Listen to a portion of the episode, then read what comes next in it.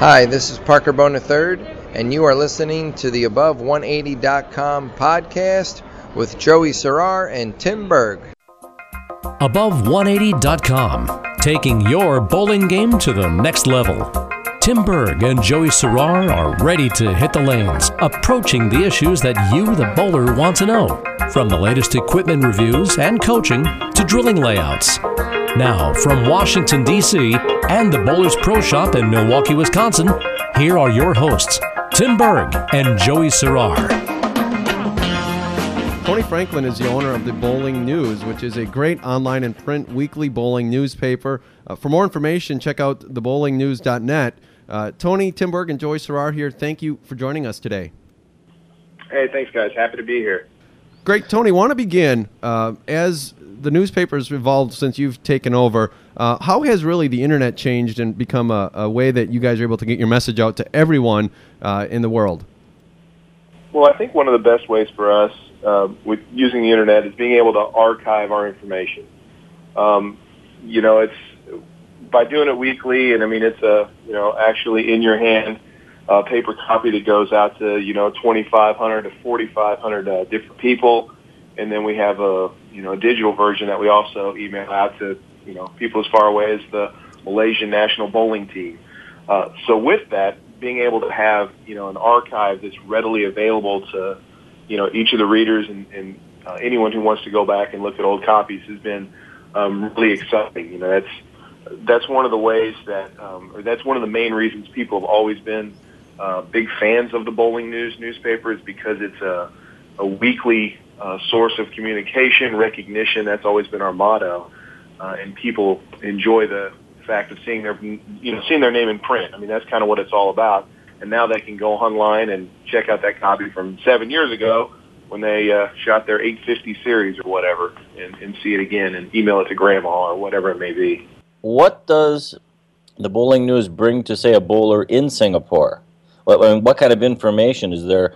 Coaching tips or equipment information or uh, mental tips in the game? I mean, explain exactly what information is out there.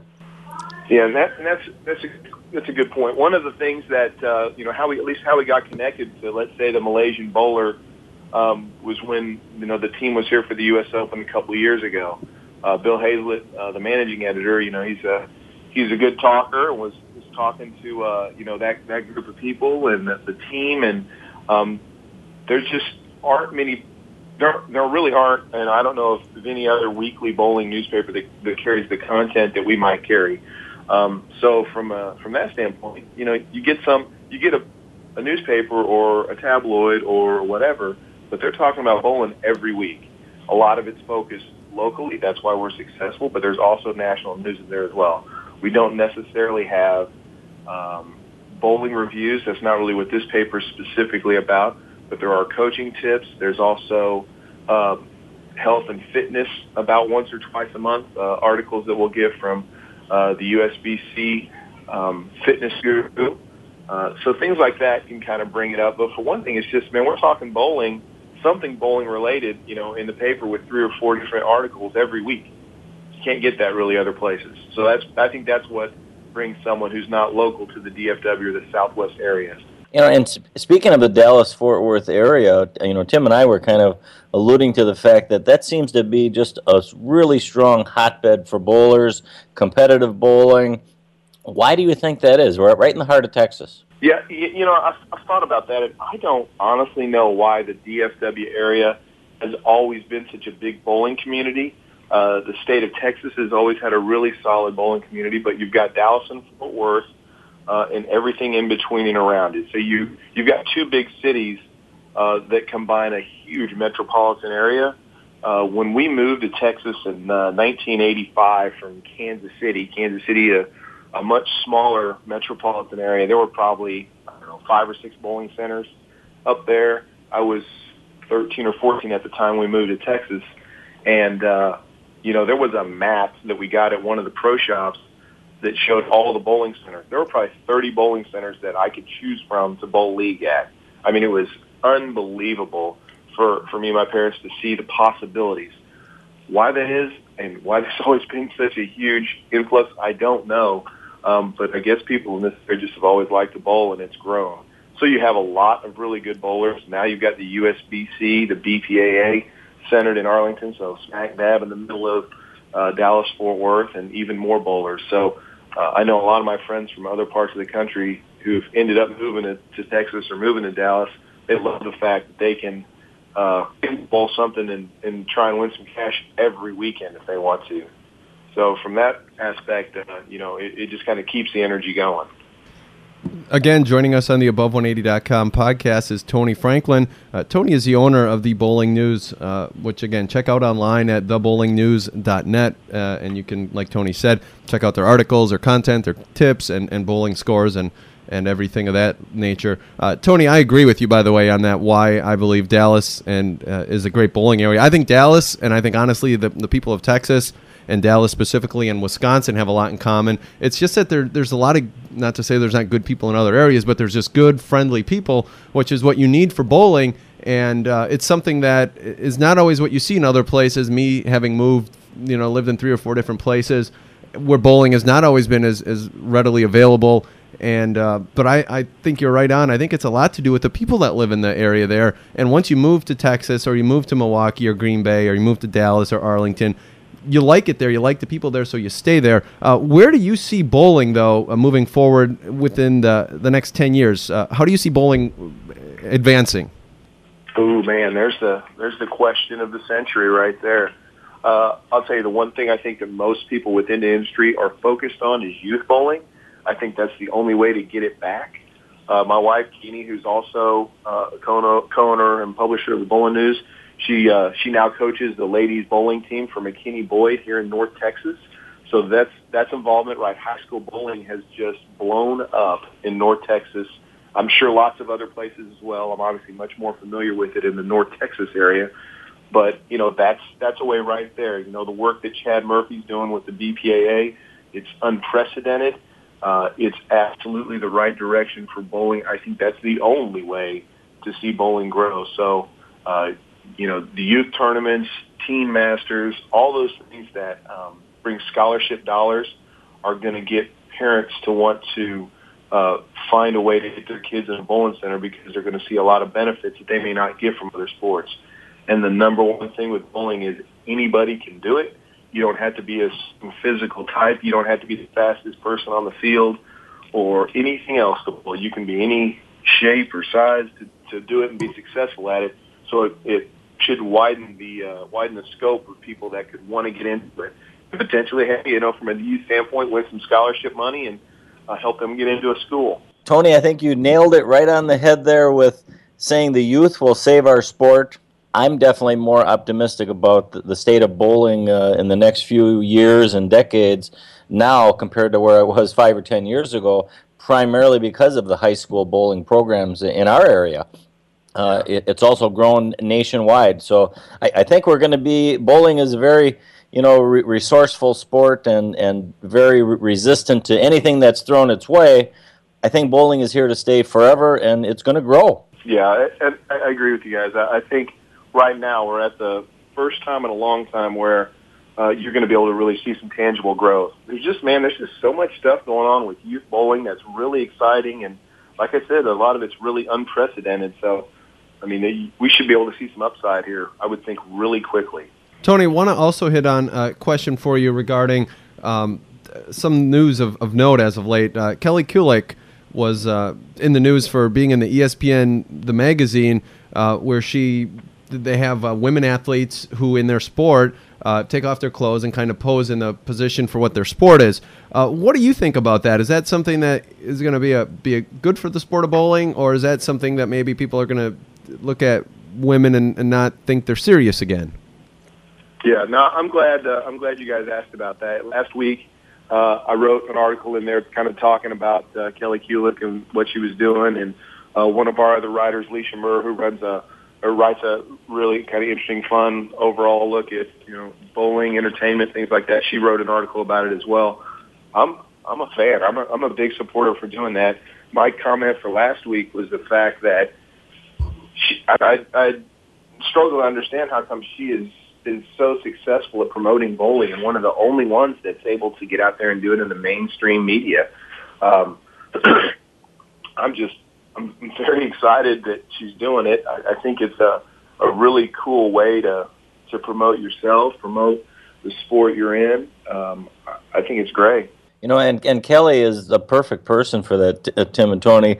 Uh, you know, she's the pioneer of our sport, you know, making the men's tour, uh, you know, winning the PBA events. I mean, she is the right person to, to showcase our sport, and, and it, it's good for the sport. It, it's all in good fun. I mean, there, there was no nudity involved, but it definitely, you know, shows our sport in, in a more modern day light.